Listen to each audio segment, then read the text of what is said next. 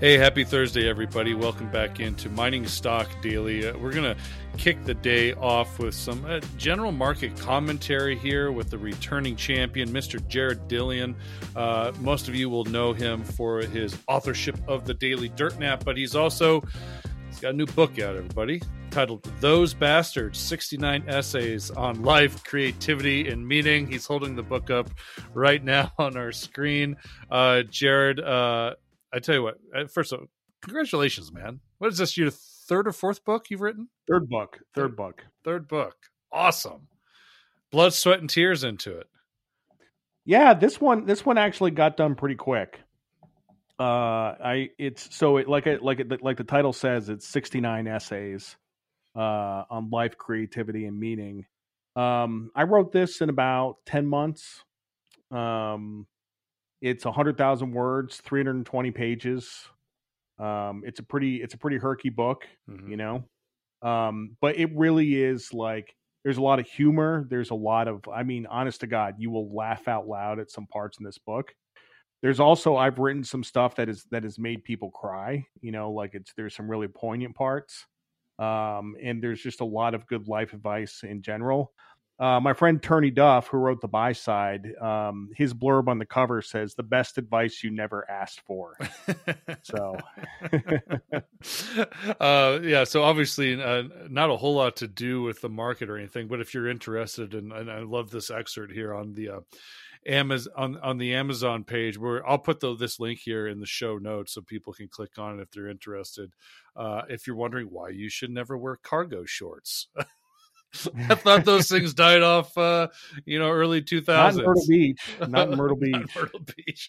Uh, what happens to us after what we die? Why does pornography ruin everything? I mean, I, I'm looking forward. I'm going to get myself a copy.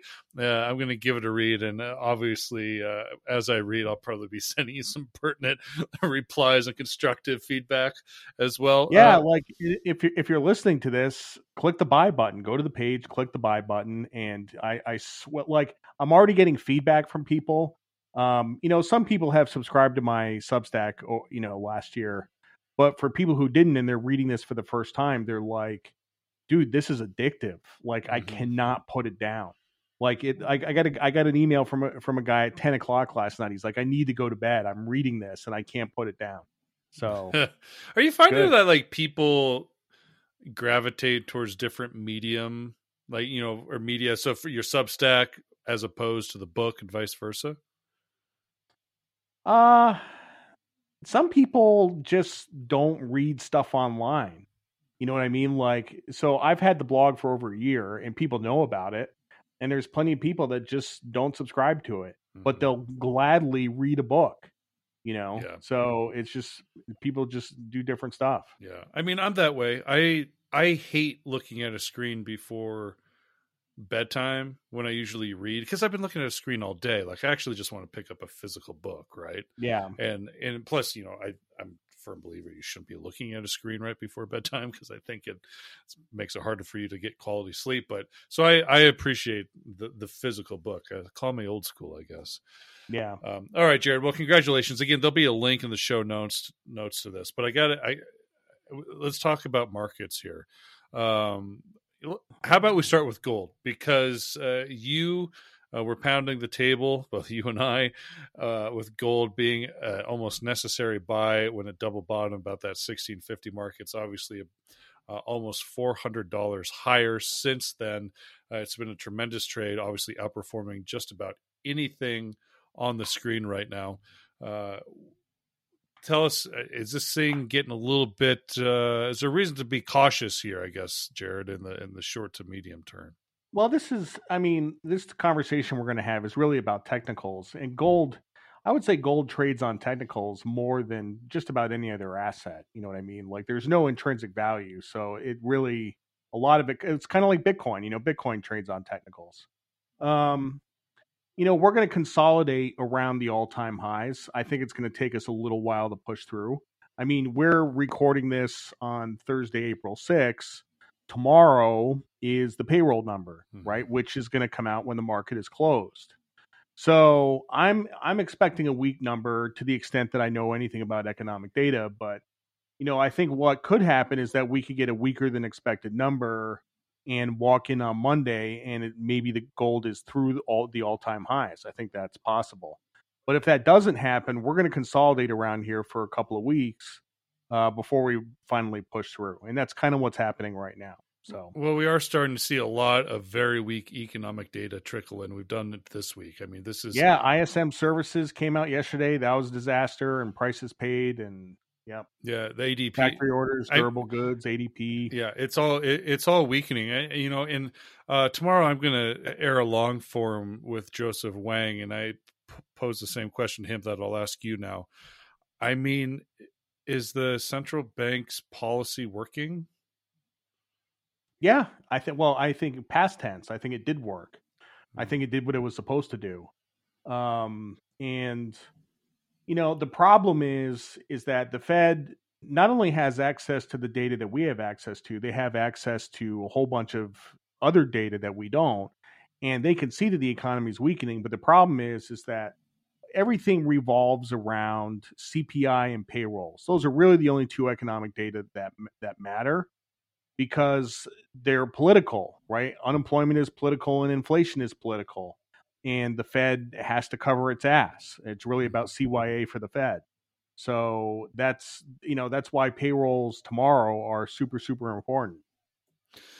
Let's okay. So we will we'll be watching this. It is interesting that this is coming out on a day when the market's closed, so, and you got a long weekend to kind of see the. Yeah, effects. I mean, futures will be open. Futures will be open. Yeah, I I don't. We we will see. Um, all right. The other topic I wanted to chat with you about, Jared, is, and I'm really glad you wrote about it in the Daily Dirt Dirtnap newsletter this morning. Uh, you had a small section in the newsletter called "Reserve Currency Nonsense." Uh, I tweeted about this last night and mentioned, you know, the U.S. economy overtook the British economy in uh, mid to late 1800s, but the U.S. dollar did not exceed this the sterling pound as a reserve currency until like 1950s. It took a long time for that to happen. There's this continuing narrative that has just been getting real frothy and into the mainstream media lately. Maybe it's some fear mongering, maybe there's some honesty behind it, but it is about this US dollar losing the reserve currency status. Now, of course, there's got to be this fear aspect to it to where we're supposed to believe it's supposed to happen tomorrow or it's already happened. Uh, tell me, you know, how it just really feels like this is getting way too overdone, in my opinion. Yeah, not only is it way overdone, you know, I, every Thursday morning I go into the local radio station and I'm like the local finance guy and we talk finance for 15 minutes on the radio. Dude, the radio hosts knew about this like these are not finance people, but they come. They're uh, like, is the is the dollar losing its reserve currency status? I'm like, hey, slow down, Turbo. Like it's you know, like this is going to take a while. One thing I didn't write in the piece, which I forgot, and this is going to sound like a strange thing to say, but it really comes down to our navy because hmm. our navy is how we project political power onto the rest of the world. Hmm. And the reason the pound sterling had reserve currency status for centuries is because it had the strongest navy in the world. And before Great Britain, it was Spain. S- Spain had res- reserve currency status because they they were they had the biggest navy. So somebody explained this to me years ago. They said that the dollar is not going to lose its reserve currency status until the U.S. loses an aircraft carrier, right? So maybe that happens soon. Maybe China invades Taiwan uh, before the end of Biden's first term. Maybe the we get involved. The Navy's there. Maybe the USS Nimitz ends up at the bottom of the ocean. And then I would say that yes, the wheels are in motion for a change in reserve currency status. But we uh, we it, we are so dominant in in with our economy and international trade. It's just not going to happen anytime soon. Like you said, it took 50 years for Great Britain. Yeah. Well, and it, just because the the Chinese are willing to, excuse me, the Russians are willing to accept Chinese yuan for oil. I mean, that is just such a snippet of settlement in the grand scheme of things. Yeah, it's it's it's tiny, And the other thing is, is that we wouldn't be talking about this if it weren't for the sanctions that we put in place when the Ukraine war started. You know, we put all these sanctions on Russia, and we took them out of SWIFT, and we kind of put them in a box where, you know, the ruble's kind of a mess. So, you know, how do they conduct international trade? Well, of course, they're going to go to the yuan. So this is kind of a problem of our own making, you know. Right, right. I mean, they they have to do business somehow. So, what? And so, I was thinking about this this morning, Jared, and it it really feels like pessimism is getting really, really high. I mean, you could turn on any sort of media outlet you want to. Things are just very dire out there. And now you're a sentiment guy. Are you seeing this, and how are you kind of watching these waters, you know, ebb and flow? Yeah, I, I, I am seeing it. Um, and you know, as a consequence, the stock market won't go down.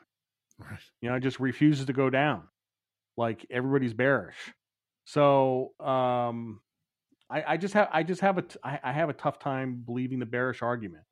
You know, so it's it's funny because one of the stocks in, in the in the newsletter portfolio is Airbnb. I'm very bullish on Airbnb, and some guy I forget his name, something mm-hmm. Dorsey, writes this newsletter called The Bear Cave, which I think is funny.